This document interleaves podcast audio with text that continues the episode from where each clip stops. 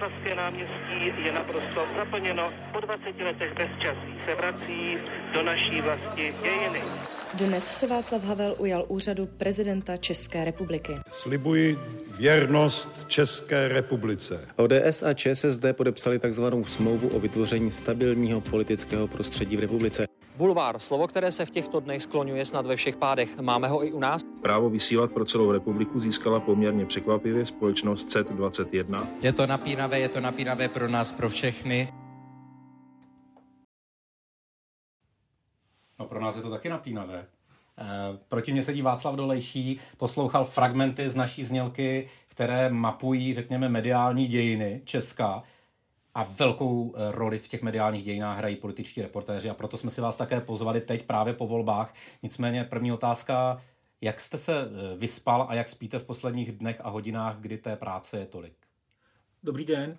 Moc jsem se nevyspal a není to jenom kvůli tomu, že je hodně práce kolem voleb a před volbami, ale narodilo se nám ještě nečekaně jedno dítě, covidové, měsíc před volbami.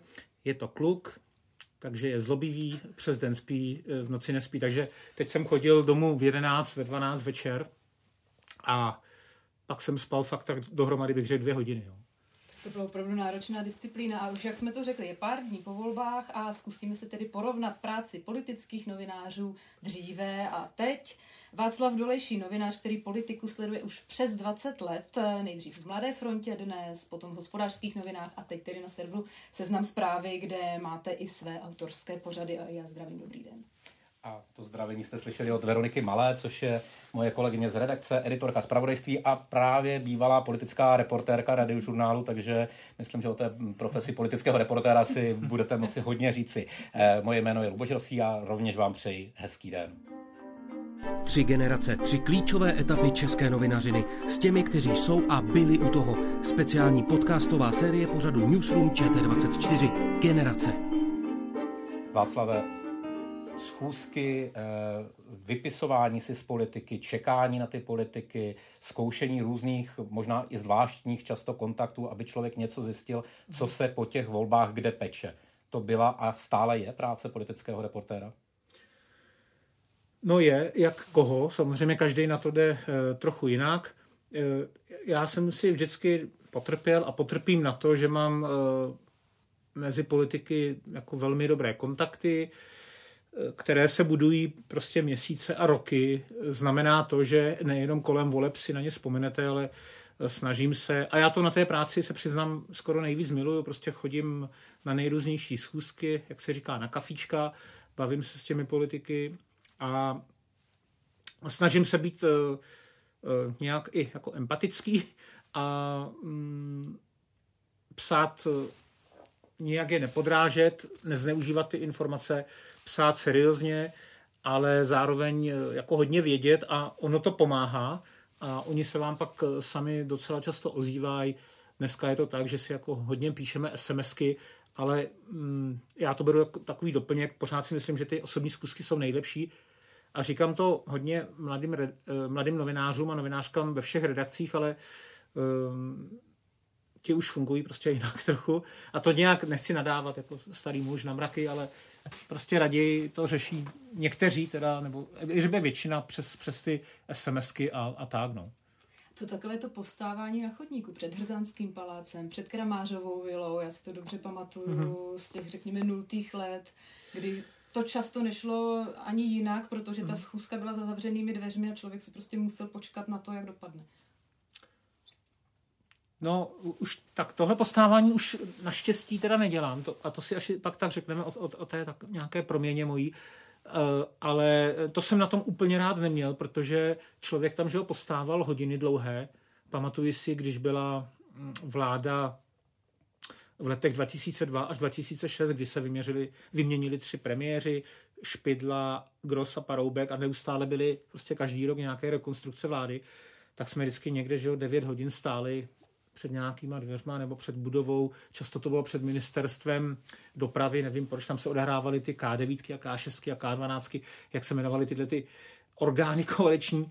A stejně jsme se na konci jako nic moc převratného nikdy nevě- nedozvěděli tohle jsem trochu jako nenáviděl, protože člověk stejně nic moc exkluzivního tam jako nemohl mm, přinést a jako kdyby tam zůstal někdo z Četky, nebo oni mu pak zavolali a řekli, na, na čem se dohodli, tak by to stačilo. Zajímavější pak samozřejmě bylo ty politiky obejít třeba další den a zjistit, popsat tu atmosféru, v jaké se to odehrálo, eh, jak to celé probíhalo. Tak takové útvary jsem miloval a miluju dodnes.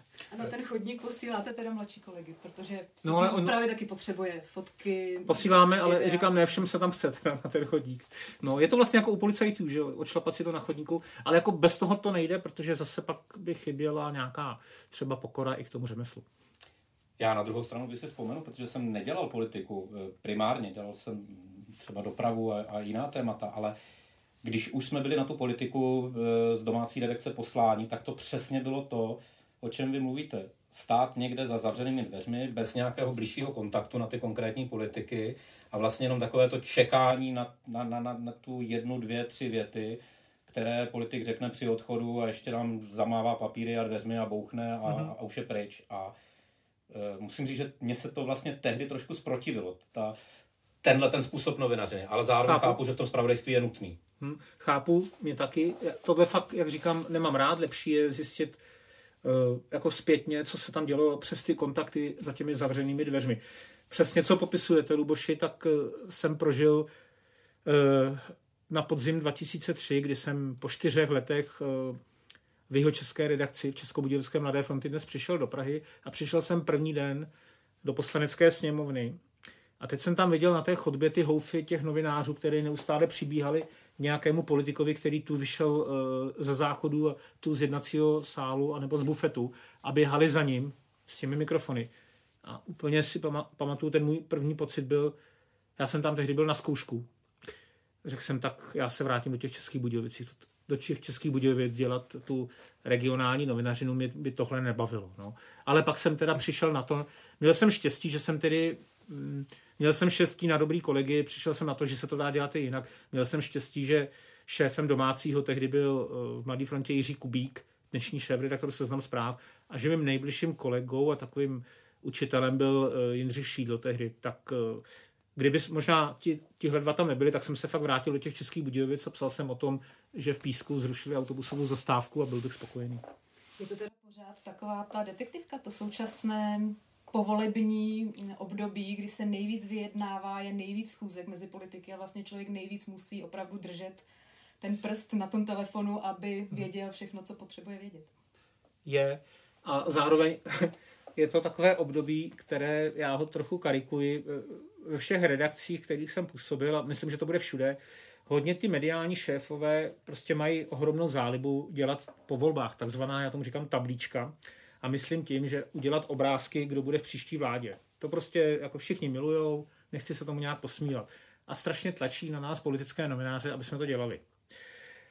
Ovšem realita je taková, že mm, kdybych teda o tom chtěl žertovat, kdyby jsme si to ten druhý, třetí den vycucali z prstu, nebo přesněji řečeno, díky své kompetenci to sestavili, jak si myslíme, že to bude, kdo v jakých stranách je tím kandidátem, tak to bude možná přesnější a lepší, než jim volat, protože oni fakt, eh, ti politici sice o tom jednají, není pravda, jak říkají, že se jako o personálích nejedná, ale je tam spousta variant.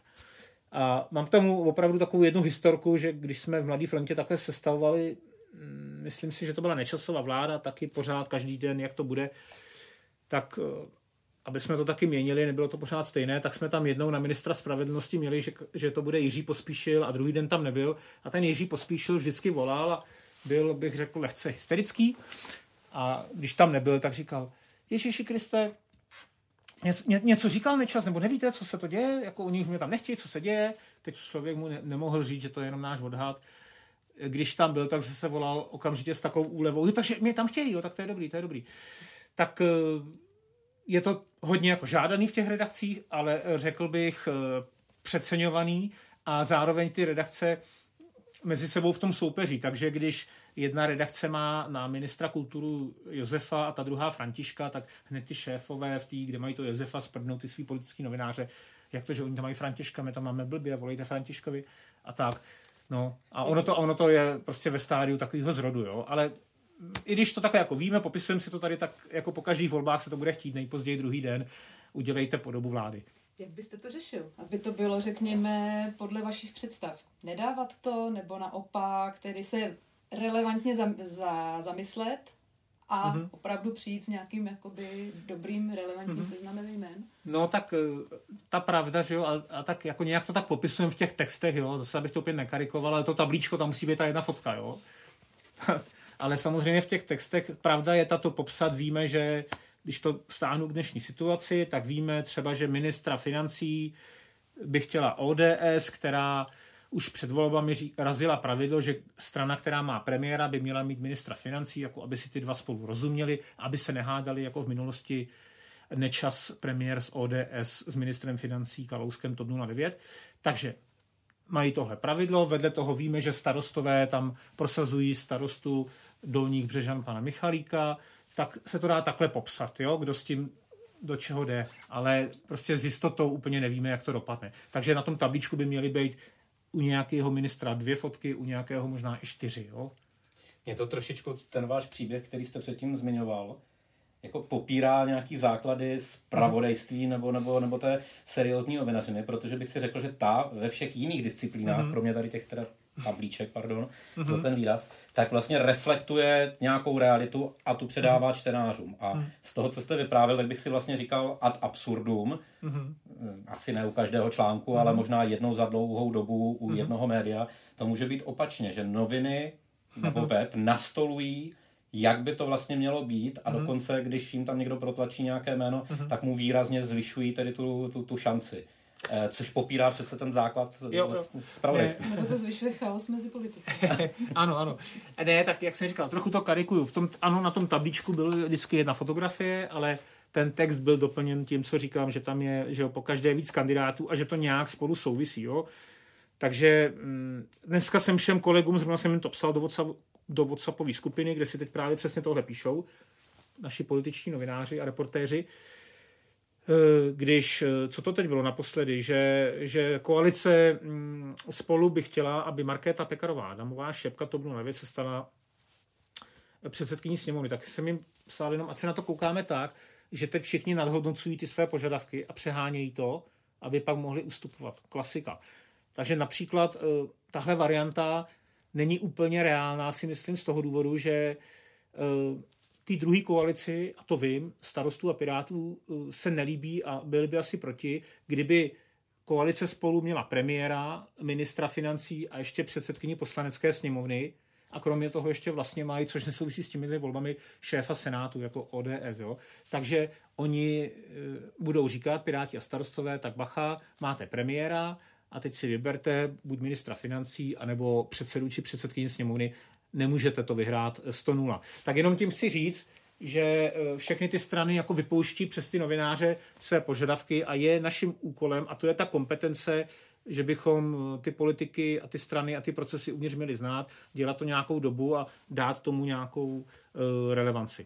Vy jste řekl důležité slovo kompetence těch novinářů nebo politických reportérů a eh, aniž bych chtěl nějak snižovat eh, mm-hmm. respekt ke kolegům, kteří opravdu musí stát před tou hospodou, před tím eh, jednacím místem, zkrátka dobře všude, kde se hned po volbách, po jakýchkoliv, nejenom po těchto, eh, dějí ty schůzky, tak nepředpokládám, že člověk, který třeba opravdu tu politiku soustředěně nedělá, tak na základě jedné schůzky, kde mu potom jeden politik řekne, my bychom chtěli něco, tak bude schopen to takto kriticky vyhodnotit, jako jste teď právě popsal. Tak kde je potom ten mechanismus? To je tedy mhm. vedoucí politického spravodajství, je to mhm. editor, je to vedoucí domácí, je to šéf redaktor, nebo zkrátka dobře, teď mhm. všichni píšou všechno a čekají, čekají, jak ten balonek potom někam poletí.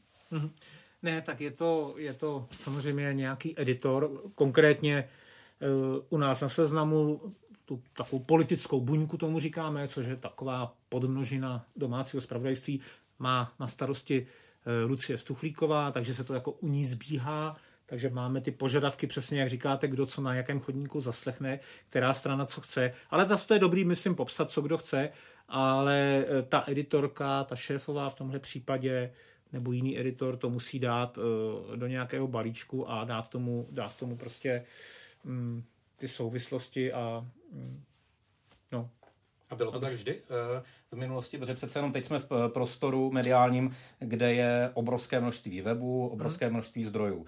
Ale když uděláme velký střih a podíváme se na Eh, povolební situaci před 20 lety, uh-huh. tak eh, tehdy vyšly troje noviny nebo, nebo patery, tedy si nevymýšlím, uh-huh. a to bylo jako téměř všechno. Možná jako jeden, dva servery měly nějaké zpravodajství, které někdo četl, ale... No, tak jako takhle, v těch redakcích, kde já jsem působil, znám Mladá fronta hospodářky, dneska seznam, to tak fakt je, to tak každému to jako rád říkám, když pořád jako mě překvapuje, kolik lidí si myslí, jaký mají lidi milný představy o tom, jak funguje média tak říkám právě, že my, kam i vy patříte, samozřejmě Česká televize, prostě ty kameny, že tam ty procesy jsou takové, je tam tolik pater a to síto je tak hrubé, vlastně tak jemné, než vyjde nějaký článek nebo video nebo audio, že není možné, že by někdo někomu něco podstrčil nebo někoho uplatil, aby něco vyšlo, protože by to někdo z těch editorů, šéfů vydání, šéf redaktorů, zástupců určitě v nějakou chvíli zastavil. Že? Tak, jako to, tak my si to tady musíme říkat, a tak to, uh, tak to funguje. A, mm, v těch kamenných redakcích jsem si, jsem si jistý, že to tak je. Já vám jako rozumím, asi narážíte na to, že uh, dneska je ta konkurence hlavně na internetu tak ohromná, že i ta kvalita novinářů, která je pro Českou republiku nějaká, se rozmělnila z těch pěti třeba redakcí novinových do, já nevím, dneska 30 webů. Takže rovnou do toho vstoupím. Jestliže byste použil slovo tablo, tak, tak eh, bych si představil, že před 20 lety vyšlo, vyšly tři nebo čtyři tabla a teď jich vyjde 20 a z mm-hmm. toho bude 10 eh, naprosto jako eh, protichůdných proti sobě. Mm-hmm. A co si z toho potom jako já, jako čtenář můžu vybrat?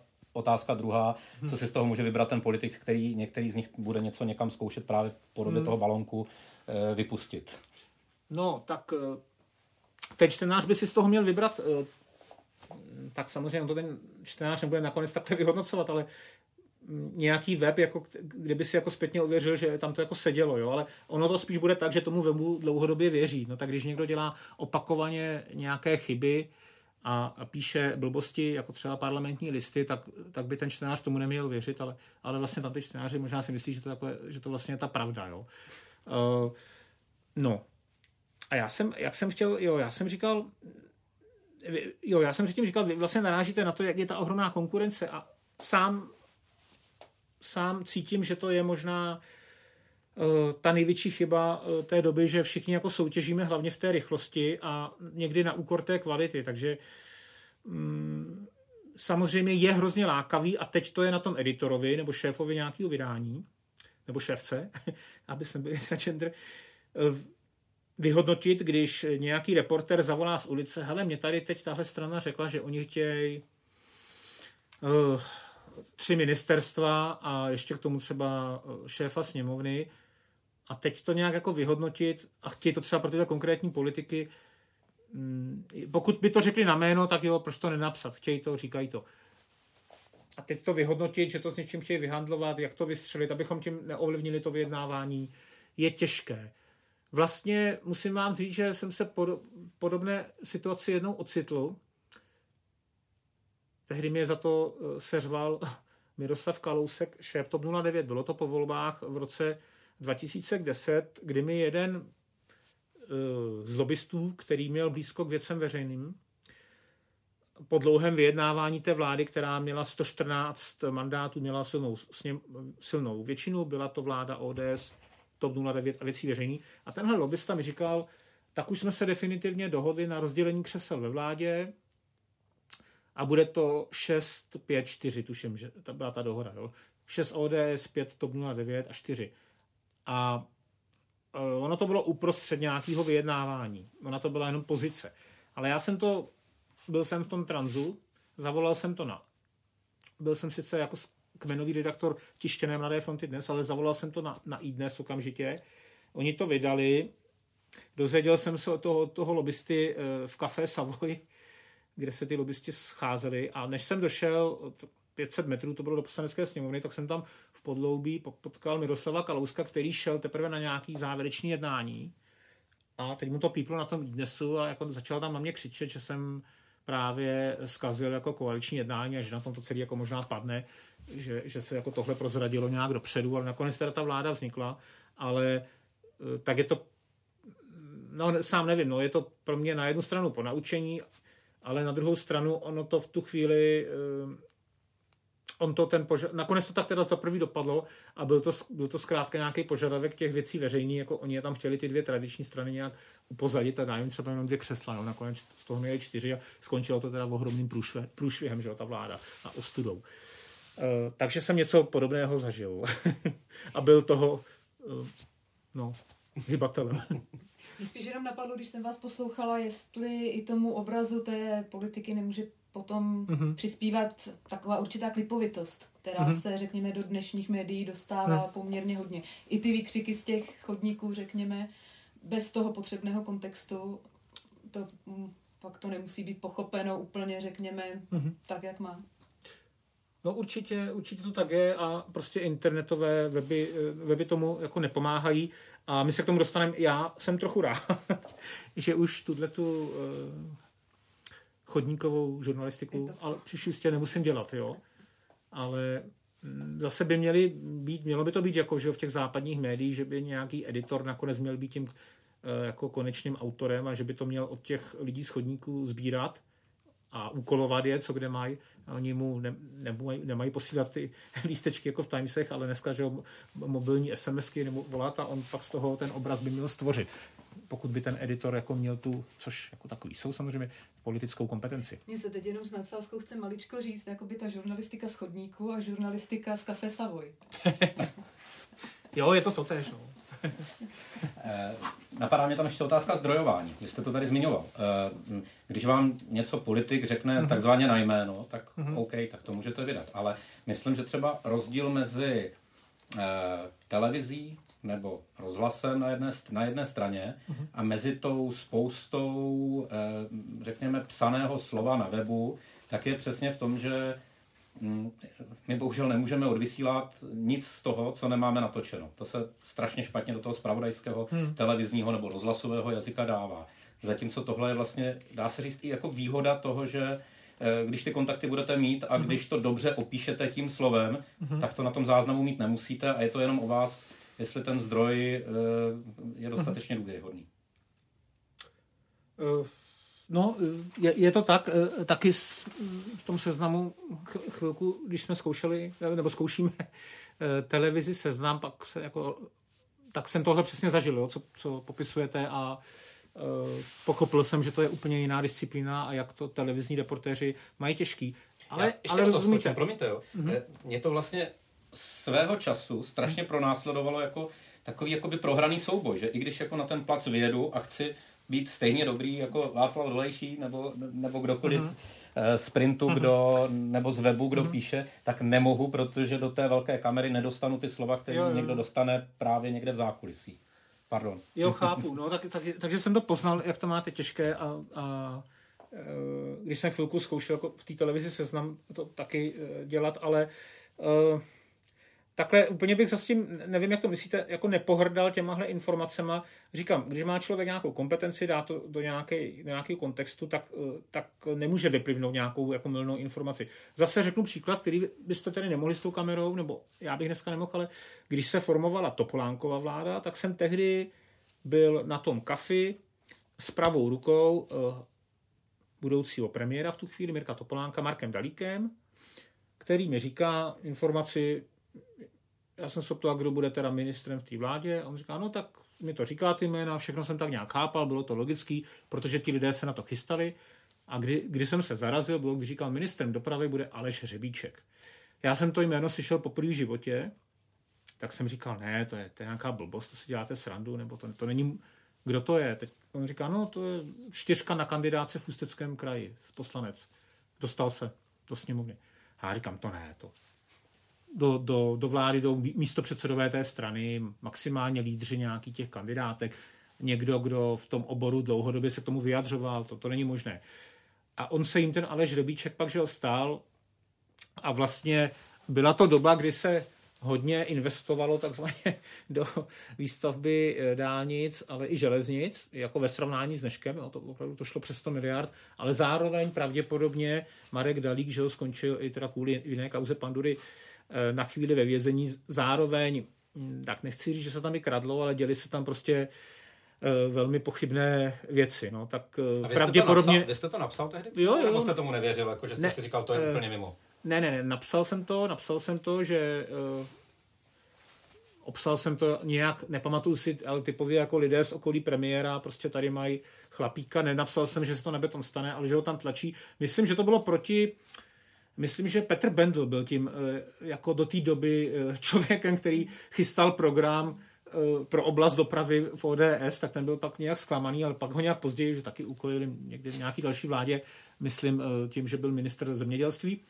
Takže jsem to takhle obsal, ale ne, nedali jsme tomu, ani jako jsme se dohodli v redakci, nedali jsme tomu ten význam, že by to bylo na titulní straně, nebyl to ani otvírák strany dvě, bylo to takzvaně v břiše, si to pamatuju, strany dvě, jako taková zajímavost z nitra ODS, ale nakonec, nakonec se stala. Ale úplně do koše jsem to nehodil, protože uh, věděl jsem, že Marek Dalík je jako člověk, který uh, tím děním hýbe a to se potvrdilo prostě. On...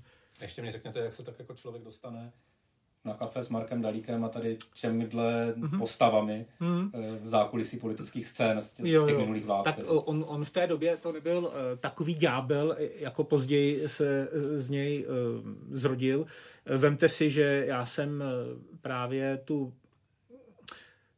ODS a vůbec jako pravicovou tu scénu měl na starosti tehdy, totiž ještě to už taky dneska úplně není ve všech redakcích. Nás bylo politických novinářů více a měli jsme každý ještě specializaci, že někdo sledoval levici, pravici a takhle. Takže jsme měli tu kompetenci docela hlubokou. Jo? My jsme se nezajímali o politiku jako celek, ale měli jsme na starosti konkrétní jednu, dvě strany. Já měl tehdy ODS a, a, a prezidenta jako Pražský hrad. Takže e, proč to říkám, že když byla ODS v opozici, tak jsem tak byla v opozici, tak jsem se s nimi stýkal a tehdy právě, když Mirek Topolánek v roce 2002 se nečekaně stal předsedou ODS, tak jsem prostě se s ním začal scházet a tak a najednou tam vidíte takového mladého klučíka vlastně mé, mého věku, taky to je myslím ročník 75, eh, absolventa filozofické fakulty, kde si ho pochvalovali, že byl nejlepší v citování prostě Platona, tak, eh, tak, tak, jsem, tak jsem se jako s ním skontaktoval a pak jsem se na něj velmi často obracel, protože ty jeho informace prostě po každý stoprocentně se děly. Že, že pak jako bude on tím eh, mužem, jak to říct, na černou práci po boku premiéra, jsem teda nepředpokládal. Jo? Před, předtím, než ty volby vyhrály a než se staly vládní silou. Stalo se někdy, že třeba byste měl takovýto zdroj, řekněme, blízký ODS, blízký nějaké mm-hmm. straně a třeba by ten editor řekl, ne, já to dávat nebudu, nebo já to nechci, protože prostě nevíme? Nevybavím si takovou chvilku. Jednou jsme váhali u jedné věci a nakonec z toho byl takový čivý článek a, a musím vám říct zpětně, jsem na něj hrdý, aby tam nemohly být žádné zdroje. Bylo to, když jsme u té Topolánkové vlády, tak když padla vláda Mirka Topolánka v březnu 2009, uprostřed předsednictví schodil Jiří Paroubek, že jo, taková ta známá situace a pomohli mu uh, tři rebelové v ODS a dvě ve straně zelených, tak já jsem druhý den pak zpětně přes tři zdroje zjistil, že Den před tím pádem se odehrála taková zvláštní situace, kdy eh, za Mirkem Topolánkem, premiérem, přišli domů v Dušní ulici, tehdy bydlel eh, v centru Prahy s Lucí Talmanovou už a měli malého syna Nikolase, tehdy nevím, kolik mu bylo, ještě miminko. Za ním přišli dva lobbysti. Jeden, eh, jeden, tak já je nebudu asi jmenovat, jeden měl na starosti ty rebely v ODS, takzvaně na starosti, vyhecovali k tomu, a ten druhý, a možná toho bychom mohli říct, to byl Jaromír Soukup, dnešní šéf televize Barandov, který měl na starosti, který nějak pečoval o tu stranu zelených a způsobil to, že se rozštěpil na tu demokratickou stranu zelených a nějak, eh, já říkám, měl na starosti, nechci to říct nějak ošklivě, ale prostě hodně ovlivňoval ty dvě poslankyně, myslím, že se jmenovali Zelenková a Jakubková, to není důležitý. Zubová, a, tuším. Zubová. A on za nimi, ty dva lobbysti přišli a on totiž Mirek Topolánek o těchto dvou veřejně mluvil o tom jednom, který, eh, který se teda jmenoval Petr Cibulka, a byla to taková blízká ruka Vlastimila Tlustého, tak on o něm mluvil, že řádili jak černá ruka na ministerstvu financí, řekl Topolánek o svých lidech a že tam jako kradli naznačoval. A o Jaromíru Soukupovi zase veřejně řekl, který byl náměstek u ministrně školství Dany Kuchtové, že tam je jenom kvůli tomu, aby, myslím, že řekl to Mirek Topolánek, který jako nechodil okolo horké kaše nikdy, že tam přišel rozkrádat evropské dotace. A oni za ním přišli teda ten večír před tím hlasováním a říkají mu, tak hele Mirku, když se nám veřejně omluvíš, co se o nás řekl, tak my si ty svoje lidi stahneme, ty rebely a rebelky a zítra to přežiješ. No a Mirek Topolánek je takový ten chachar a on nějak prostě řekl, já nevím, jestli se tady dá pípat, jo, ale prostě jako seru na vás, jo. Kašlu na vás, kašlu na vás, pojďte dáme si panáka, já se vám omlouvat nebudu, dali si panáka, pak prý úplně jako celý zihnul, ukázal jim toho ještě malého Nikolase, byl šťastný otec. No a druhý den tam ta vláda padla. No a tenhle, tohle, když jsem přišel, tohle, když jsem přinesl následující den, že se to sehrál takhle, tak se jako editoři hodně váhali. Já jsem říkal, mám to od zdrojů, kteří mi nikdy nelhali, je to betonový, je to prostě dokonce od tří lidí, z toho od dvou účastníků té schůzky, dejme to. Tak text vyšel, ale byla ta redakce opatrná, mm-hmm. dala, dala to na stranu dvě, aby to druhý den e, ostatní média převzali málem jako hlavní zprávu, pak jako druhý den se v té redakci trochu litovalo, že jsme to jako víc se tím nepochlubili a jako víc to ne, nevystavili. Tak. Mně to přijde strašně zaj- zajímavý, protože tady se zase dostáváme k tomu, jak je to vlastně specifický formát. To, i to, o čem vy vlastně mluvíte, ty souvislosti politického dění, protože tohle opravdu není spravodajství. Spravodajství o tom, že e, za premiérem přišli nějací dva lidi večer a dali si panáka a pak to nějak skončilo. Já to uh-huh. vůbec to teď jako neskazuju, naopak ta historka je úžasná, uh-huh. ale když si to představím z pohledu, že bych měl napsat spravodajský perex, mm-hmm. tak vlastně nevím, co do něho mám napsat, protože tam jako, e, jako spravodajská no. hodnota tam není, ale je, je obrovská ta, ta, ta, řekněme, kontextová nebo, mm-hmm. nebo souvislostní. Ono to začínalo nějak, nebo to mělo titulek, že o, Topolánko, o pádu Topolánkovi, e, o pádu vlády se rozhodlo, se rozhodlo v Topolánkově obýváku. To bylo. A teď jako bylo to popsané, že na jednu stranu se odehrávaly před kamerami jednání, kdy Jiří Paroubek, tuším, Jaroslav Tvrdík, tehdy u toho hodně byl jako manažer volební, či co, ČSSD, tak neustále vyjednávali s tou vládou, ještě si kladli nějaké podmínky, za kterou by případně ji neschodili, tak to bylo oficiální a já jsem jenom popsal věc, která se odehrála v zákulisí a která jako má relevanci, já bych to za spravodajství jako označil, protože kdyby ten Topolánek se těmhle dvou lidem, které považoval za nějaké nekalé lobbysty, veřejně omluvil, tak by ta vláda přežila. Mně to přijde jako jednak eh, mimořádně zajímavá informace a svým způsobem pro lidi šokující, co rozhoduje o tom, jestli vláda přežije nebo ne, že to nakonec není nějaká výše daní nebo omezování či přidávání sociálních dávek, ale, ale, ale je šitnost chlapů teda. Jak se taková věc ověřuje? Píšete ty SMSky, Tady, a tady jsem... se, prosím vás, eh, popíjeli tady chlapci mhm. včera. No, musel, moc lidí to nebylo, tak musel jsem se ptát jich, ale uh, někteří potvrdili, jiní uh, to nevyloučili a dva jako úplně to takhle popsali. No. Tak, a, a zároveň, jako když to máte od těch lidí, kterým jako dlouhodobě nebo dlouhodobě hmm. věříte, tak eh, ale i tak člověk si musí dávat pozor, jako protože um, i ten zdroj, který mu dlouhodobě věříte, tak on jednou to může zneužít, že jo, a něco vám podstrčit, ale to je jako no, ro, roky prostě nějaký uh, práce. No. My teď střídáme tak jako uh, různé období a různé povolební vyjednávání z pozice tedy uh, politického reportéra. Mm, když byste se měl za těmi svými zhruba 20 lety podívat zpět, tak uh, v té době po sněmovních volbách, které zkrátka dobře jsou vždy takové jako napjaté, velmi, velmi akcentované, tak, tak s, s kým a od koho se vám nejlépe zjišťovaly informace a kdo naopak z těch eh, budoucích premiérů třeba vůbec nekomunikoval a měl neprůstřelné okolí?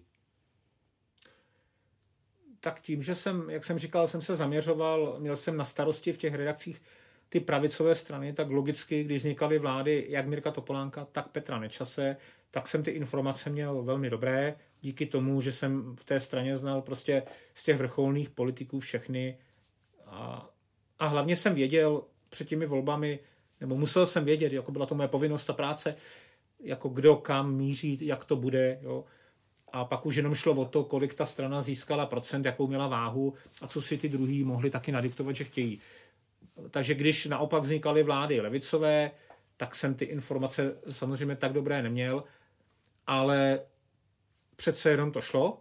Ale co je naprostá výjimka je samozřejmě vznik vlády Andreje Babiše. Teď mluvím spíš hlavně o té druhé po volbách 2017, kdy Andrej Babiš je prostě ve válce s médií. Byli jsme my média zatlačeni vlastně až do opozice. Bylo to, že jsme skoro s nimi jako na jedné palubě, což byla nepříjemná uh, situace a vy to asi taky nějak v české televizi možná prožíváte, zažíváte, nebo vaši reportéři, ale mm, skončilo to až tak, že na konci toho vládnutí Andreje Babišem my jsme prostě byli jako přehlíženi, nezvali nás na některé akce nebo nám sváně kladli takové překážky, že vám pošlou třeba půl hodiny předtím e-mail, že se něco koná, ale že musíte mít ještě test na koronavirus, který musí být nějakou dobu třeba aktuální nebo starý a jako tím to tak nenápadně jako znemožňují, tak to bylo tak nepříjemný a nepříjemný je to hlavně v tom, že když vám tohle dělají, tak je teď těžký pro toho novináře, aby přestal, aby, jako si, aby nestratil tu objektivitu, protože už je trochu vnitřně naštvaný, že mu ta vláda Babišová háže klacky pod nohy, je, v, je s ním skoro ve válce a pak je těžký si udržet nějaké objektivní psaní. Hmm. Myslíte si, že se to zhoršuje, tady ty útoky?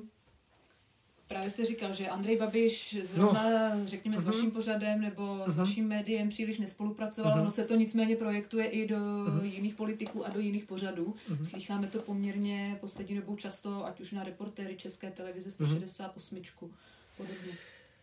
No, já když se ohlídnu, abych vám řekl pravdu, tak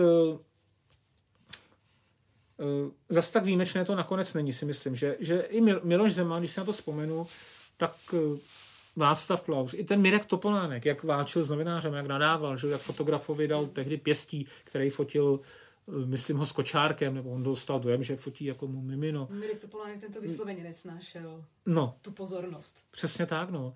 Nebo si vzpomeňte na Jiřího Paroubka, to bylo taky taky taková válka s médií, kdy, kdy i ta média ztratili, ztratila trochu soudnost. Jo?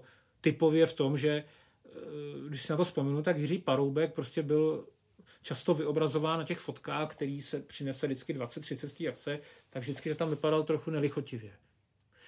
Takže myslím to, že Andrej Babiš tohle dělá, není úplně výjimečné. Samozřejmě výjimečné je to tím, že on vlastní část médií, že má tu sílu a tím, že Mm, jak jsou silné sociální sítě a nejrůznější internetové kanály, tak samotní jeho lidé, třeba šéf tiskového odboru úřadu vlády Vladimír Vořechovský mi opakovaně říkal, prostě my vás nepotřebujeme. My jako nepotřebujeme mít články na seznamu, rozhovory. My máme své kanály, kterými komunikujeme se svými voliči a vůbec. Jo. Tak myslím, že se teda mílí zrovna u toho seznamu, který jako oslovuje to vím, e, je velký prostě i voličem Miloše Zemana nebo Andreje Babiše, ale tohle je jejich taktika, ještě, ještě silněji to má Tomio Okamura. Jo? Ten přesně to tež mi jednou vyprávěl, prostě já mám těch svých, já nevím, necelých půl milionu lidí na Facebooku, to je zaručených 5%, takhle to přímo říkal, jo?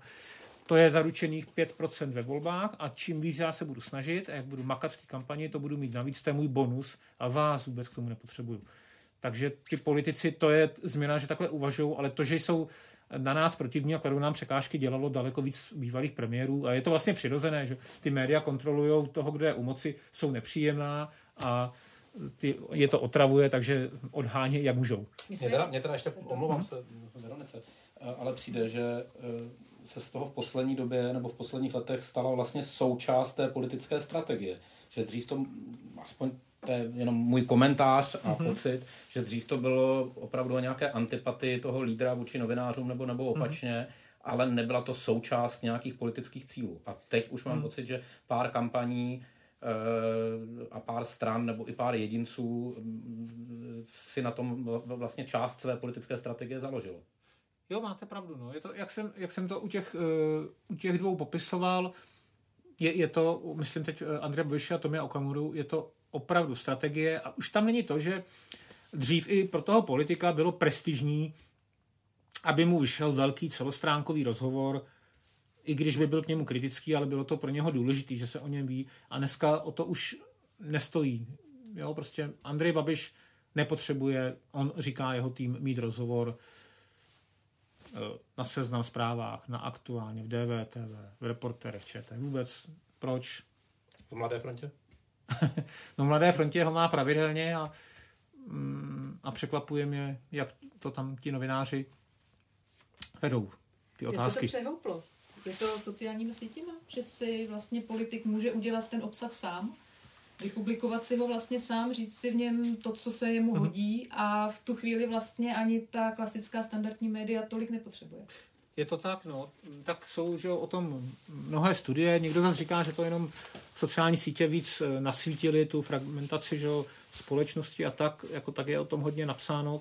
Ale takhle oni to vnímají, ale řekl bych, že teď se třeba Andreji Babišovi Eh, po těchto volbách možná nějak ukázalo, že, že to samotné nefunguje. On prostě teď jenom utvrzoval vlastně své jádro, eh, strašil, jel si to teda, jak říkáte, přes ten svůj YouTube kanál, sám nevím, kolik jeho voličů na to kouká a kolik třeba novinářů spíš, a ne, no nevím, ale nestačilo to, takže on, on potřebuje i ta ostatní média, ale zkrátka rozhodl se vést tu kampaň jenom takhle eh, konfrontační a nevyšlo to. No.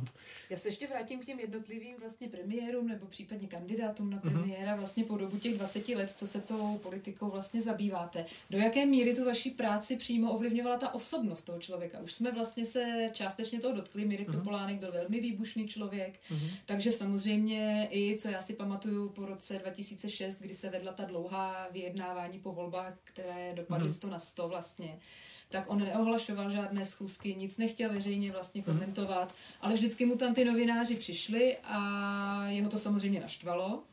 Co si potom vzpomínám, tak po pádu jeho vlády, mhm. když přišel vlastně Jan Fischer, úřednický premiér, tak ten naopak zase měl tendence všechno zveřejňovat a všechno mm. hlásit vlastně v uvozovkách mm. avízem četky, aby všichni mohli mhm. přijít na ten správný čas, na to správné místo. A je, byla tam vidět určitá vlastně, mm-hmm. určitý posun té polohy a té mm-hmm. osobnosti vlastně toho lídra, který o tom rozhoduje. No. Takže no. když to vztáhneme i na ty mm-hmm. ostatní, já. ať už pak Petra Nečase, Andreje Babiše nebo na ty dřívější.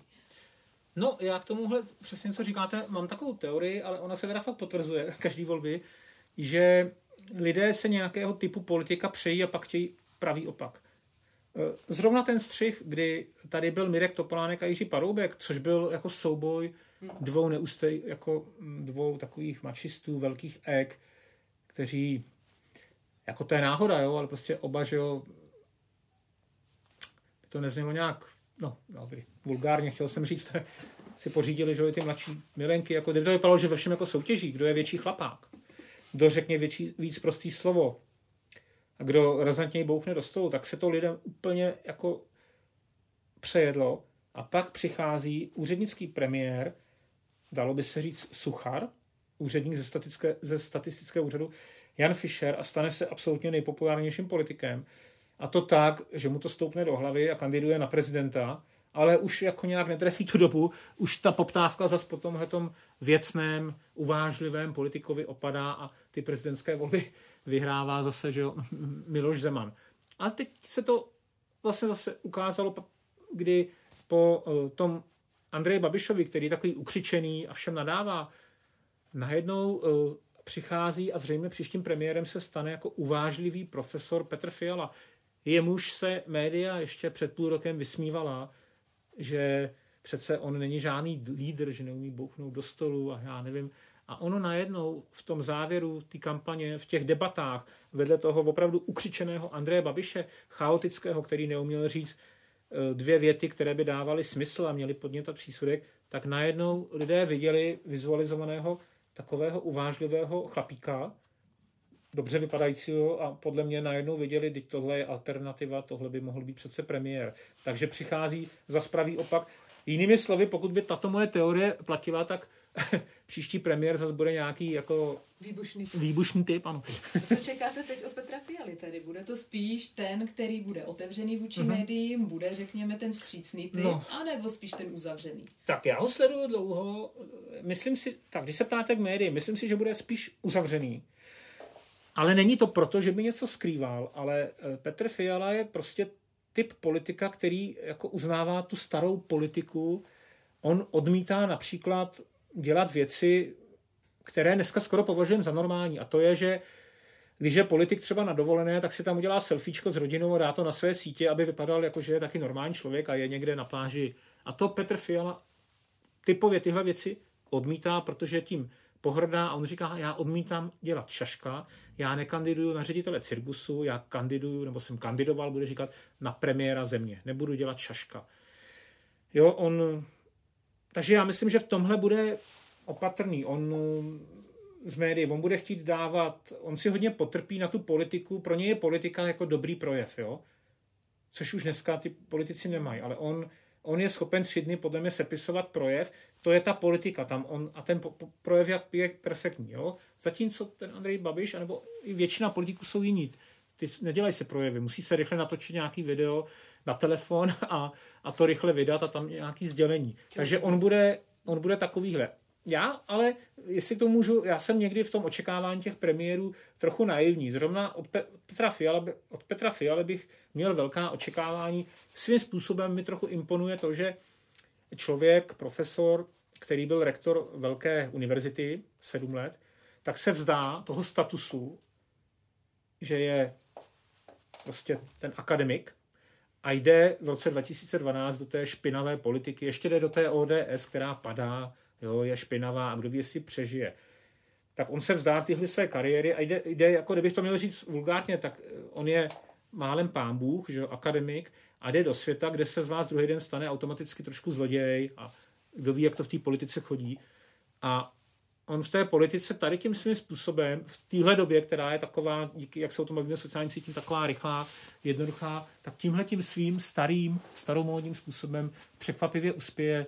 Mně to přijde teda hodně zajímavý příběh. Ale jestli uspěje jako premiér, těžko říct, protože uh, bude mít vládu o pěti stranách, to jsme tady ještě neměli, za prvý, a za druhý, co je horší, přebírají eh, tu zemi eh, hrozný situaci, kdy prostě veřejné finance jsou v rozvalu, kdy je tady velká inflace a všechno bude zdražovat a bude to dopadat nejvíc na chudší lidi, kteří paradoxně v parlamentu nemají díky tomu, že vypadla levice nějaké zastání. A do toho uh, automobilový průmysl, který jako je klíčovým pohnem naší ekonomiky, se zasekl kvůli teda věci, která je pro mě úplně nepochopitelná, že prostě nejsou čipy, jo tak tohle jako všechno bude působit velké problémy, ta vláda to bude mít těžký. A jestli to Petr Fiala, ta jako klidná síla, kdybych řekl to tím lidoveckým termínem, tohle ustojí, ukočíruje, tak to bude svým způsobem zázrak. Ještě, ještě pardon, pojďme k těm hmm. novinářům uh, a osobě Petra Fialy. Když jsem vás poslouchal, tak jsem si říkal, že mi teď budete uh, oba dva, co tady sedíme, uh, podezírat jako z nějaké bulvarizace, ale uh, jako pro mě jako pro novináře, a teď se prosím jako odmyslet to od toho, no. že pracuji v české televizi, ale mm-hmm. je samozřejmě mnohem jako e, víc e, sexy, a dávám mm-hmm. to do velkých úvozovek, mm-hmm. premiér, který říká ta, ta, ta obrovská vyjádření, ta bouchnutí do stolu, ty, ty možná dramatické projevy, jste tady vzpomínal na Mirka Topolánka, nešel mm-hmm. pro prosté slovo daleko, protože vím, že to bude ten text, který potom z, to, z té tiskové konference napíšu, tak bude zkrátka šťavnatější. Zatímco pokud jsme teď tady hovořili o něčem, co jste tam vlastně zmiňoval uh-huh. i pod tím slovem suchar, a teď uh-huh. nemyslím vyloženě Petra Fialu, ale, uh-huh. ale typově politika, který je velmi jakoby klidný, uh-huh. uvážlivý, tak v případě, že budu psát třeba na web, který opravdu hledá ty čtenáře a ty uh-huh. kliky, tak vlastně po té tiskové konferenci, která bude takto uvážlivá, tak vlastně co, jako, jako co někoho přitáhne k tomu, aby ten článek vlastně četl, když to bude o rozpočtové odpovědnosti a ano. těžké jako, ekonomické situaci země máte úplnou pravdu. A máte pravdu, no. Hodně novinářů tím uh, Petrem Fialou, podle mě chybně, ale já bych řekl až jako a chybně prostě pohrdalo. Karikovalo to, dělalo si legraci z jeho slov, že je třeba dělat poctivou pravicovou politiku. Ještě to jako legračně vyslovovali tím brněnským přízvukem. Ale jak jsem říkal, nehledal bych v tom jako nějakou vědu. Moje teorie ověřená opravdu je, že těmi volbami, že když se lidi přejí jednoho typu politika, tak chtějí prostě pravý opak. On, a jo, to cítíme, že Petr Já, Fiala... Co s tím budeme dělat my, jako novináři? Tak, aby to sdělení k tomu e, divákovi, čtenáři přešlo, aby si ho vůbec přečet. A teď neříkám, že to máme bulvarizovat. Já ale když budu mít 20 minutovou tiskovku, která sama o sobě bude plná odborných termínů hmm. a nebudu mít co dát do titulku, tak mám docela těžkou práci potom. No je to tak, no, proto možná toho Petra Fialy ve srovnání s jinými opozičními lídry, když se to tak vezmete, přesně z těchto důvodů, který popisujete, bylo v těch médiích trochu méně, bych řekl. prostě častěji tam byl nějaký jako výkřik eh, třeba Ivana Bartoše nebo Víta Rakušana, než toho Petra Fialy, který to říká těmihle slovy. Ale no, tak teď se bavíme o novinaření, ale myslím, že on nakonec, jak jsem tady mluvil, zabodoval asi v těch uh, závěrečných debatách, jo, kdy, kdy ještě jak stál přímo vedle toho Andreje Babiše a kdy to bylo vizualizovaný, ten extrémní rozdíl, tak asi, asi to bylo, že se lidé, kteří váhali mezi těmi dvěma koalicemi, mimo jiné, rozhodli pro něho. Ale já vám rozumím, no, taky jsme dělali předvolební rozhovor s Lucí Stuchlíkovou, s Petrem Fialou a taky jsme uh, dlouho přemýšleli, co dát do titulku. Nakonec jsme dali uh, nakonec jsme dali titulek něco jako řík, říkám mladým lidem, uh, že už nebudou mít důchody, nějak takhle, jo. Bylo to, no, tak ale oni ty, důchody, oni ty důchody zabírají, jo. On jako tam, a on tam vysvětloval složitě samozřejmě, že, že když nebude provedena reforma důchodů, tak lidi, já nevím, po 30 let nebo pod kolik říkal, tak nebudou mít státní důchod, protože až půjdou do penze, tak už jako bude vybrakováno. Chraň Bůh, nechci nic bulvarizovat, ale umím si představit taky, že tam bude jiný politik, který bude říkat, eh, všetci tady kradnou a kvůli tomu vy nebudete mít žádný důchod a skončíte v chudobě. A to je ten rozdíl možná jo, mezi tou, tou, tou, tím způsobem jo, jo. komunikace. A teď se nebavíme o mé preferenci z hlediska toho, jak člověk rozumím, má no. vystupovat, no. ale jako novinář samozřejmě eh, ta hmotná tak... věta hmm. je zapamatovatelnější. Jasný, no. My jsme tam dali tohle, tak eh, samozřejmě na tom webu je to tak, že ten závěrečný titul, která dělá stejně editor, ale bohužel všechny weby je to tak, nakonec potřebují eh, na konci toho dne, aby tam byly ty kliky a aby tam byla ta čtenost, aby to přilákalo tu inzerci. Takže eh, všichni s tím zápasí a jsou na to nejrůznější etické kodexy, a které jsou někdy v redakcí porušovány a někdy ne, jak mají vypadat ty titulky a že to nesmí být prostě clickbait, nesmí to být model parlamentní listy, nesmí být takové uh, tajnoslubné, že to, že to je um, na první pohled nevíte, co to je, to je taková jako oblíbená věc, a tak na to kliknete, jako teď vám řekneme jednu věc, uvidíte jakou, jo, takhle. A ono nic potom. A ono nic, jo, jo, jo, takže jsou na to nejrůznější, ale, ale jako všechny weby, to prostě, to je fakt a není to jenom u nás, nakonec potřebují tu čtenost, a, aby těm incidentům něco řekli. Ale víte co, eh, když jsme si říkali ten příklad s Petrem Fialou, tak ty důchody jenom v titulcích, jako důchody fungují, jenom abych tak řekl, jo. Není to bulvární, to lidi zajímá. Ale rozhovor s Janou Maláčevou, kde říkala, kde byl titulek něco ve smyslu, že Uh, bohatým dáme vyšší daně a těm, co mají víc bytů, tak je zdaníme, tak byl samozřejmě čtivější a čtenější. Tak ono je to i o těch reportážích televizních, uh-huh. rozhlasových. Tam to potřebuje redaktor mít nahrané a uh-huh. v tu chvíli potřebuje, aby ten politik to vlastně mm-hmm. i řekl tak, aby se to dobře stříhalo. Nebyla to věta, kdy se mm-hmm. nadechne a skončí až za 20 mhm. minut mm-hmm. a dá se z toho velice špatně vystřihnout vlastně ten jeden kousek, který potom do té reportáže jde. Helejte se, ještě vám k tomu řeknu, jak tomu teda vidím trochu pod pokličku, když se specializuju hodně na tu odesku, tak samozřejmě tyhle ty věci, všechny a v té ODS hodně poradcuje to velká strana. Oni tomu Petru Fialovi říkají, ale Petr Fiala, což je fakt zajímavé, on to prostě zásadně odmítá, odmítal a teď si myslím, že bude hodně utvrzen v tom, že když to zafungovalo a díky tomu vyhrál, tak bude jako utvrzen v tom, že to tak je správně, ale jako říkali mu Petře, udělej někdy selfiečko s rodinou, uh-huh. ukaž uh, tu manželku dřív, než to bylo v tom, v tom září. Uh, řekni nějakou tuhle tu větu, ať je tam něco do titulku, ale on, on prostě jak jsem říkal, on opakovaně říká, ne, nebudu dělat čaška, dělám poctivou pravicovou politiku. Na druhou stranu, zase se omlouvám, myslím, že nás to strašně zajímá oba dva. Jo, jo. Ale no, já jsem, se já jsem, toho jste se bál. Nebál, říkám, já se vždycky hrozně rozkecám. Tak, ne, ne, když tak zvedejte ruku, že to mě, mě strašně zajímala jedna věc. Mm-hmm. Musím říct, že, že, že mě zaujal podcast eh, Petrose Michopuluse a mm-hmm. Bohumila Pečínky. A v jednom z těch dílů Keci a politika tam pánové definují něco jako uh, heslo Babišova drahota. A aniž bych teď chtěl říkat, jestli to tak je nebo není, nebo se na nějakou stranu stavět, tak mm-hmm. ve chvíli, kdy jsem tohle heslo potom slyšel právě od toho lídra ODS v těch televizních debatách, kde i tihle dva jmenovaní pánové poté zhodnotili, že pravděpodobně to měl od nich, ale může to mm-hmm. být zvláštní zhoda okolností, tak je to pro mě zase jako nějaký nový rozměr, toho, jak vlastně ta mediální komunikace, kde my se ptáme, jak bude politik komunikovat vůči médiím, tak mm-hmm. najednou je posunutá, že nejdřív média něco vypustí, byť ve formě neformálního podcastu, mm-hmm. nějaký poradce, nebo možná i ten lídr si toho všimne, zapracuje to tam, navzdory třeba své osobnosti, mm-hmm. řekne si, ty dvě slova fungují, začne to v těch dvou, třech debatách vlastně používat a pak se zase obloukem vrátí teda do těch médií. Tak Pro mě je to taky jako fenomén tohleto. Jo, já bych na to řekl, a proč ne? Co je na tom špatného? Ale zároveň říkám, a jsem posluchač taky eh, našich konkurentů eh, Bohuše Pečinky a Petrose Pulose, ale ne, nevím, nevím, jestli to takhle bylo, jo? To, nejsem mm-hmm. si tím úplně jistý. Já vím, že oni se tím pak kluci hrozně chlubili, ale, ale nevím. No. Je pravda, že tu inflaci a růst cen dlouho trvalo, než to ta ODS nebo koalice spolu začala hrát.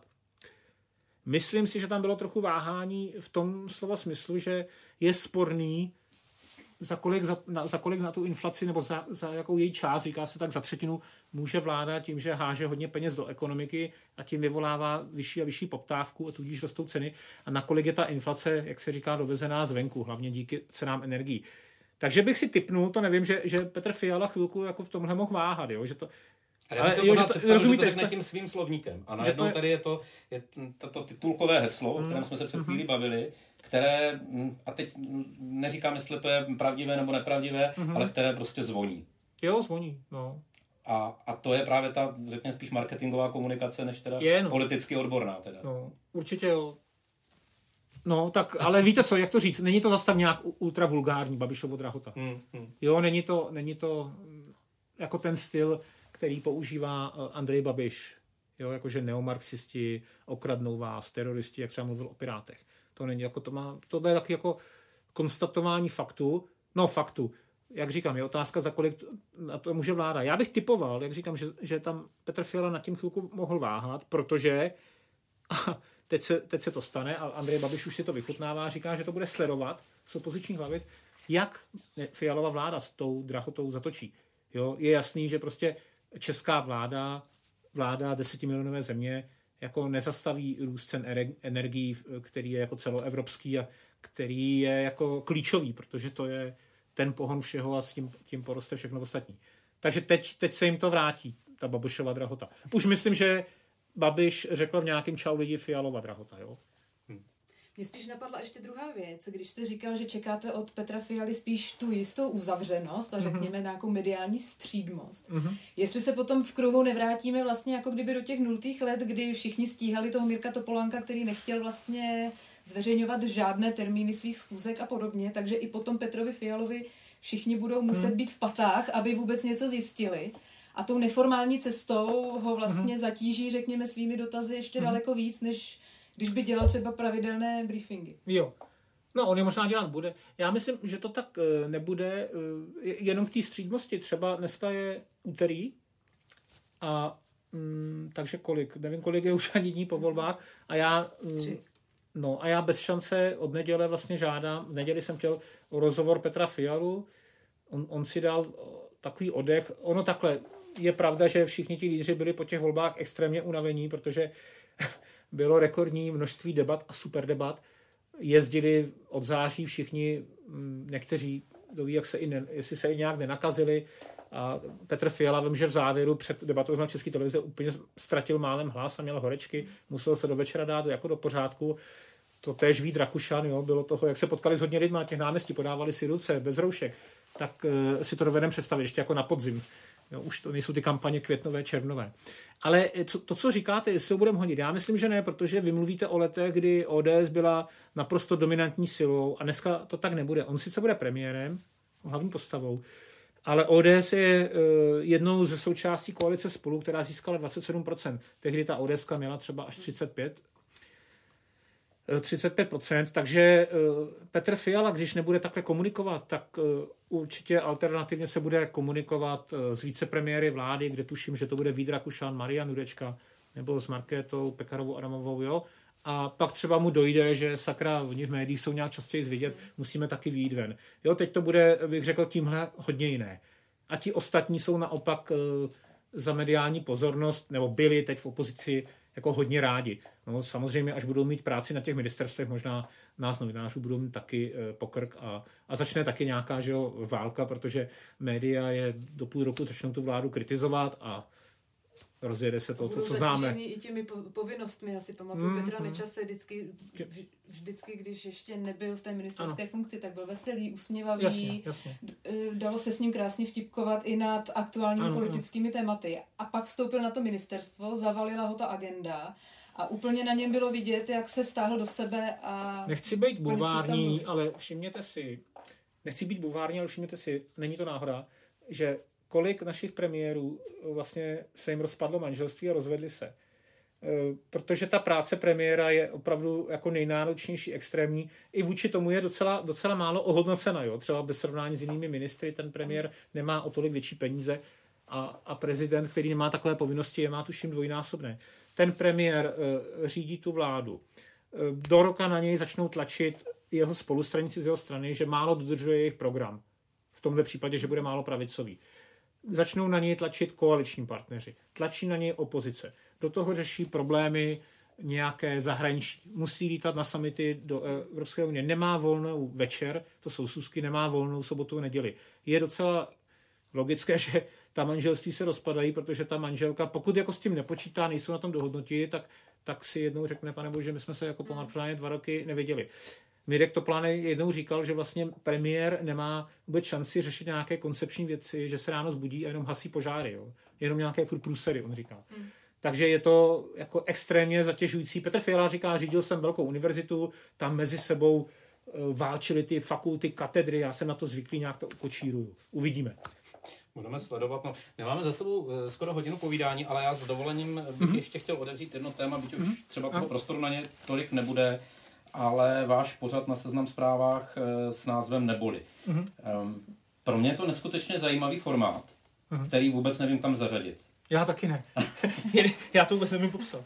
Eh, protože eh, ale chápu, eh, politický komentář, politická glosa v novinách, na webu, i v té televizi jakási třeba satira, ale tohle je pro mě jako natolik autorské, a teď prosím přijměte moji gratulaci k vymýšlení takového formátu, ale natolik autorské a jiné, kde já vlastně nevím, co vy vlastně říkáte, že chviličku jste ve stand-upech, tam, kde se ukazujete, chviličku necháváte jen a pouze ty záběry vlastně vyznít sami o sobě, mm-hmm. bez jakéhokoliv průvodního slova. Chviličku se ptáte lidí způsobem, který e, je neuvěřitelně civilní a úplně jako vystupuje z role toho, řekněme, jakoby mm-hmm. seriózního komentátora, novináře, ale je jakoby jeden z těch lidí a mluví jejich jazykem. A tohle všechno jsou zajímavé prvky, ale tohle všechno dohromady a ještě tak promíchané, jak vy to máte, mě by vlastně jako zajímalo, jak to jako vzniklo a, mm. a, a jak moc je tam dávka improvizace, mm. autorského pohledu e, vašeho kolegy kameramana, tuším, mm. že Famáka, že? Ano. E, Patrika Balonka. Patrika Balonka a, a jak moc je to naopak koncept, který od začátku do konce má pevný scénář, podle kterého jedete třeba. Mm. No, to je zajímavé. Ono to, já vám řeknu, jak to vzniklo. Uh, vzniklo to tak, že já jsem, uh, to je zajímavé, že to vyhoření není jenom nějaká teorie. Já jsem přesně v lednu 2019, přesně po 20 letech, je to zajímavé, není to vymyšlené, je to tak, jsem, jsem byl úplně opravdu, asi to slovo vyhořelé já, a byl jsem milimetr od toho, že odcházím z novinařiny. Dokonce jsem zvažoval, že to zkusím na druhé straně, tak jsem si tak pohrával s tím, že budu dělat nějakám uh, PR do nějakých politických stran, zkusit si to. Uh, uvažoval jsem o jedné bankovní instituci, kde jsem měl nějakou nabídku jít jako do tiskového. Byl jsem od toho fakt milimetr. Byl jsem, já, byl jsem totiž v tom zpravodajství, o kterém jsme si mluvili na začátku, ty chodníkovi. Už jsem, už jsem nemohl, protože jsem zjistil, najednou zjistíte, že se to pořád opakuje po těch volbách, že to je pořád ty samé schůzky, jenom se mění ty jména obsazení, ale plus minus stejné.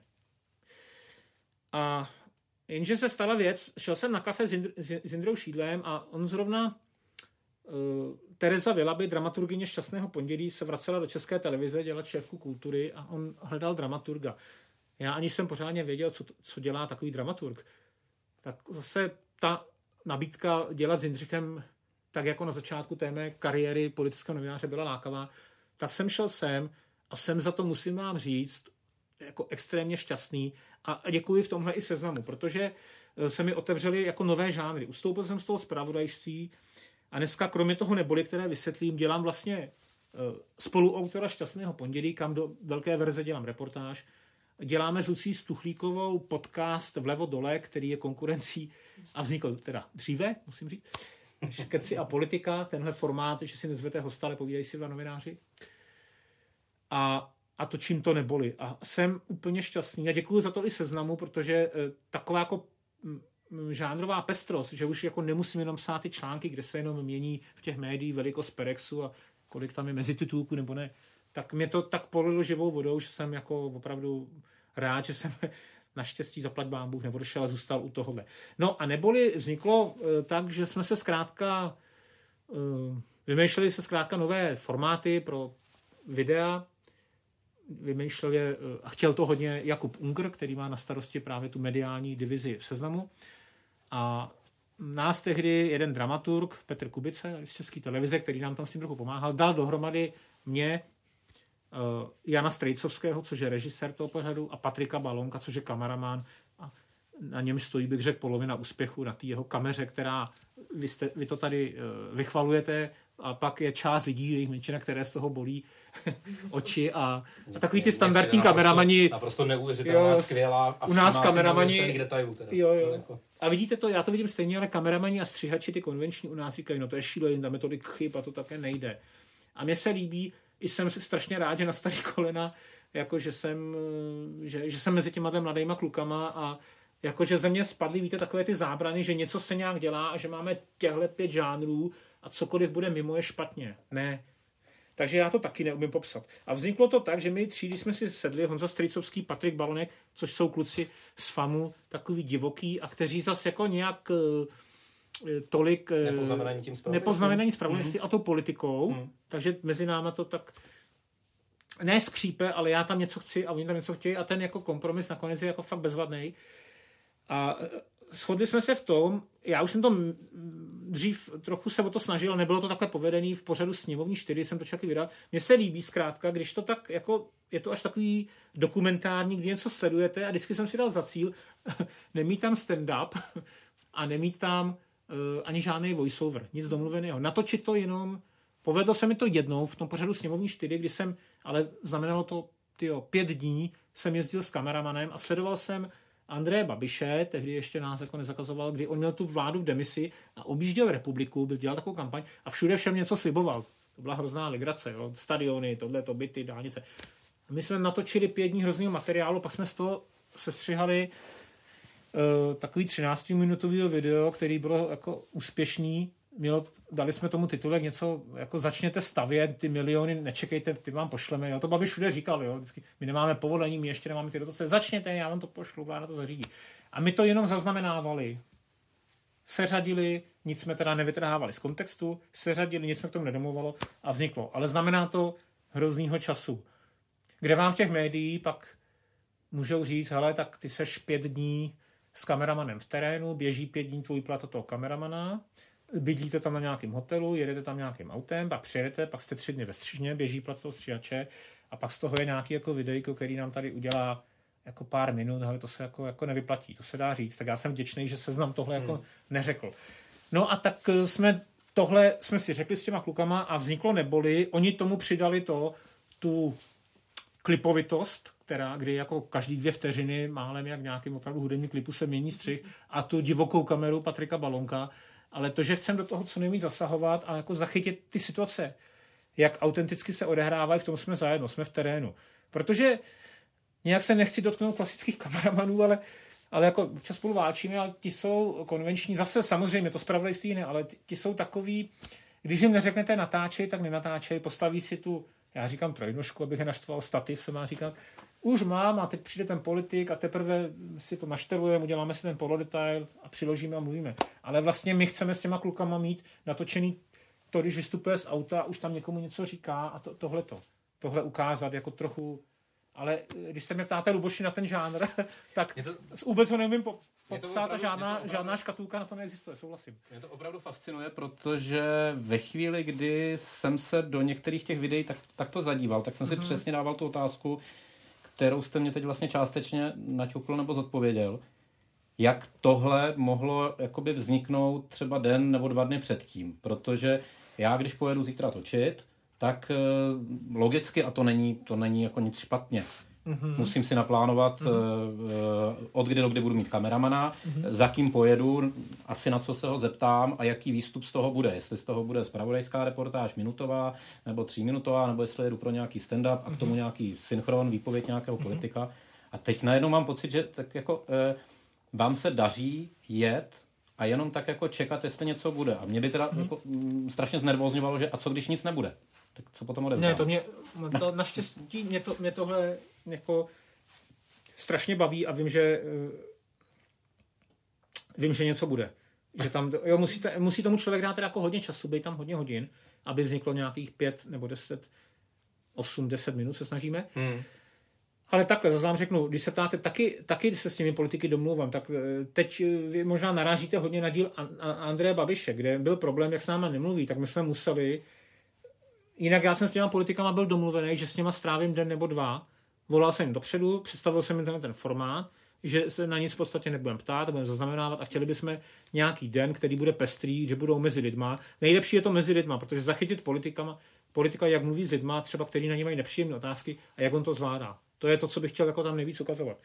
Takže uh, se snažím. Ale Andrej Babiš vím, že by si nebyla domluva, takže jsem si musel, i to bylo těžké, ani to nám nezveřejňují, najít jeho veřejné akce. Nemohl jsem jít třeba do domova důchodců, by nás asi nevzali. A to by mě hmm. vlastně zajímalo úplně nejvíc, jak on jde trochu cynickým do, do těch domovů důchodců, co tam hraje tam ten ping-pong a co jim tam říká, nese si tam ten tác s nimi jako na oběd a dělá v tom obleku za půl milionu, že je jeden z nich. To, to jsem chtěl nejvíc, ale to, to nešlo. Takže jsme museli na venkovní akce a ono to bylo nakonec vynikající v tom, že se tam, že jo, nebo vynikající, teď mluvím teda, no, vynikající, no, výjimečný, že se tam do každý porvali jeho, jeho příznivci s odpůrci. To jsem teda za 20 let na, na žádném mítingu jakéhokoliv politika nezažil. Samozřejmě na Jiřího Paroubka se házeli pak ty vajíčka, ale že by na každou akci, kam se Andrej Babiš pohnul, přišli jeho fanoušci skalní a jeho odpůrci a začali se mezi sebou hádat, postrkovat a občas si rvát, to je něco nevýdané, ukazuje tuto uh, rozdělenou společnost. Takže u něj jsme museli trošku Eh, bez svolení a taky nám to dal vždycky jako sežrat, jako co tady děláte a největší hejtři a tak nadával nám. Ale jinak domluvený, třeba jsem přemluvil Jaroslava Faltínka, aby jsme tohle neboli natočili, když on měl vernisáž obrazů svých, což byla taky vynikající věc. A eh, vynikající, vynikající věc je to v tom, že je to zvláštní, že mocní lidé v tomhle státě, kteří ví, že ten Faltínek měl vliv na toho šéfa, tak si kupovali jeho obrazy. Já jsem to jako celý prodal, tu reportáž, takže si vlastně kupují nepřímo eh, jeho vliv a jeho přímluvu u šéfa, aby nějak jako ty jejich šefty byly ošetřeny. Mě teď tak jenom napadlo, jestli někteří neměli tendence se před tou kamerou i trošku jako předvádět, protože Měli... minimálně s Andreje Babiše jsem občas ten dojem měla, mm-hmm. byť třeba seznam zprávy zrovna nemá úplně mm-hmm. jakoby v lásce.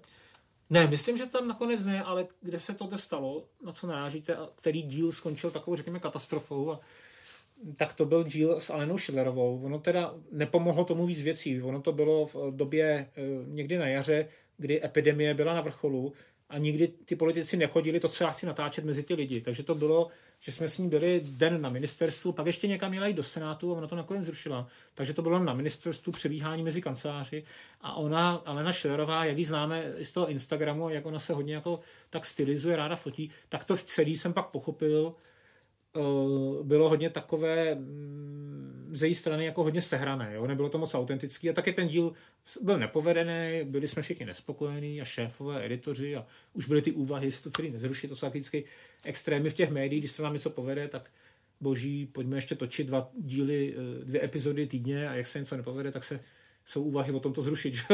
takový, takový extrémy. Tak ale na Šilerová, jo, kde to jako hrála, když se tam volala s nějakými živnostníky přes tablet a chtěla jim pomáhat. Ale mně to přišlo i malinko u, i u Andreje Babiše, když tam jako říkal, a zase pan Dolejší, seznam zprávy, říkala mm-hmm. jsem si, že když už tam tu kameru vidí, takže už teda ten ventil tomu dá, Mm, že to za jo. normálních okolností by to třeba takhle neřekl, nebo ne. Tak jo, jo, jo.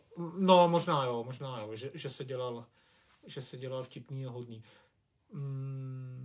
Zase se dostáváme a tím možná bych to teda uh, vedl ke konci to naše povídání, velmi zajímavé, ale k tomu, co vlastně zaznělo i na začátku, k takovému, takovému jako filtrování toho, co vy mm. jako uh, novinář, reportér s nějakou eh, znalostí kontextu můžete a nemůžete pustit. Tak eh, předpokládám, že v tomhle formátu asi toho můžete pustit strašně moc, právě protože je autorský, ale zároveň asi by tam neměla být nějaká manipulace, nemělo by tam být, že někdo vám se hraje nějakou scénku Mhm. a, a vy si řeknete, OK, já to tam dám, protože je to srandovní. Ne, to ne, to ne. A dokonce, dokonce jsme... mm, To je právě ten spor mezi mnou a těmi famáky kluky, jo? Hmm. Že oni tam toho hodně narvou a já jim říkám, kluci, tohle ne, už ne. A pak, než to jde ven, tak to ještě vidí docela, to neboli hodně, hodně u nás editorů, včetně šéf-redaktora Jiřího Kubíka, protože eh, je to takový, eh, může to být kontroverzní a víme, jak se tam odehrály věci, tak se pak jako velmi často ještě nějaký scény vyhazují. Tak velmi často jsou to ty, kde jsou jako vulgární, jo? protože když chodíte eh, mezi ty lidi, tak kromě toho, že tam u těch politiků máte i podporovatele, tak jsou tam lidi, kteří jim nadávají. Takže když je to, eh, když je to za hranou, eh, tak tohle, tohle se opakovaně vyhazovalo. No. Ti kluci to jako chtějí, nebo teď, tak můžu být konkrétní v jedné věci vlastně, která se teď naposled, ne, teď naposled, co se vlastně vyhazovalo, to je úplně nejčerstvější, nejčerstvější věc. Když jsem byl v Ostravě, točil jsem takový neboli speciální díl o třech kandidátech na premiéra. Babiš, Bartoš, Fiala. Se všemi jsem strávil pár dní a udělal se sestřih. A když jsme byli na Petru Fialovi v Ostravě, tak tam uh, já jdu za lidma, taky se jich ptám, jestli to budou volit, jak se mi líbí, jdu za lidma důchodci a říkám jim otázku, budete volit to spolu? A teď se ukázalo, že oni, i když ta značka se docela zajela, tak tihle dva důchodci, a asi i víc jich teda mohlo být, tudíž to nevěděli, tu, neznali tu značku. Tak ten jeden pán odpověděl, ne, já jsem tady sám. A ta druhá babička nějaká, tak podobně, budete volit spolu a ona říká, jo, jo, jo, jo, jo, my vždycky jdeme s manželem, my chodíme vždycky. A sedí na tom meetingu a já říkám, no, no, a volíte to spolu? Jo, spolu. A já říkám, no, my jako myslím Petra Fialu. Ne, my volíme Andreje Babiše, ten nám přidává ty důchody. Ta scénka byla taková dlouhá a uh, ono, kluci tam nechali a nakonec právě řekl šéf-redaktor, zkrátili jsme ji a vadilo mu to, že aby to nepůsobilo dojmem, že, že, že z těch lidí děláme uh, jako blbce. Já si vybavuju, že jsem to, myslím, že zrovna včera jsem se na to díval, Mm. na ten díl, Veronika taky přikybuje, a že tam byl vlastně až ta poslední pasáž. Mm, mm, mm. Eh, Ne, volím Andreje Babiše. Mm, mm, Dobře, já moc krát děkuju, Václave, Mhm. za váš čas. Předpokládám, že posluchače i diváky na YouTube nebo na Facebooku, Newsroomu to bavilo minimálně stejně jako nás tři tady. Mhm. Eh, Přeji vám hodně štěstí, ještě jednou děkuju moc krát za návštěvu a za Mhm. účast v tomto podcastu. Pěkný den a díky. Já vám děkuji taky za moc fajn povídání, díky a nashledanou. Naschledanou. No a loučí se Veronika Malá, Luboš Rosí. Eh, Díky moc krát, nashledanou.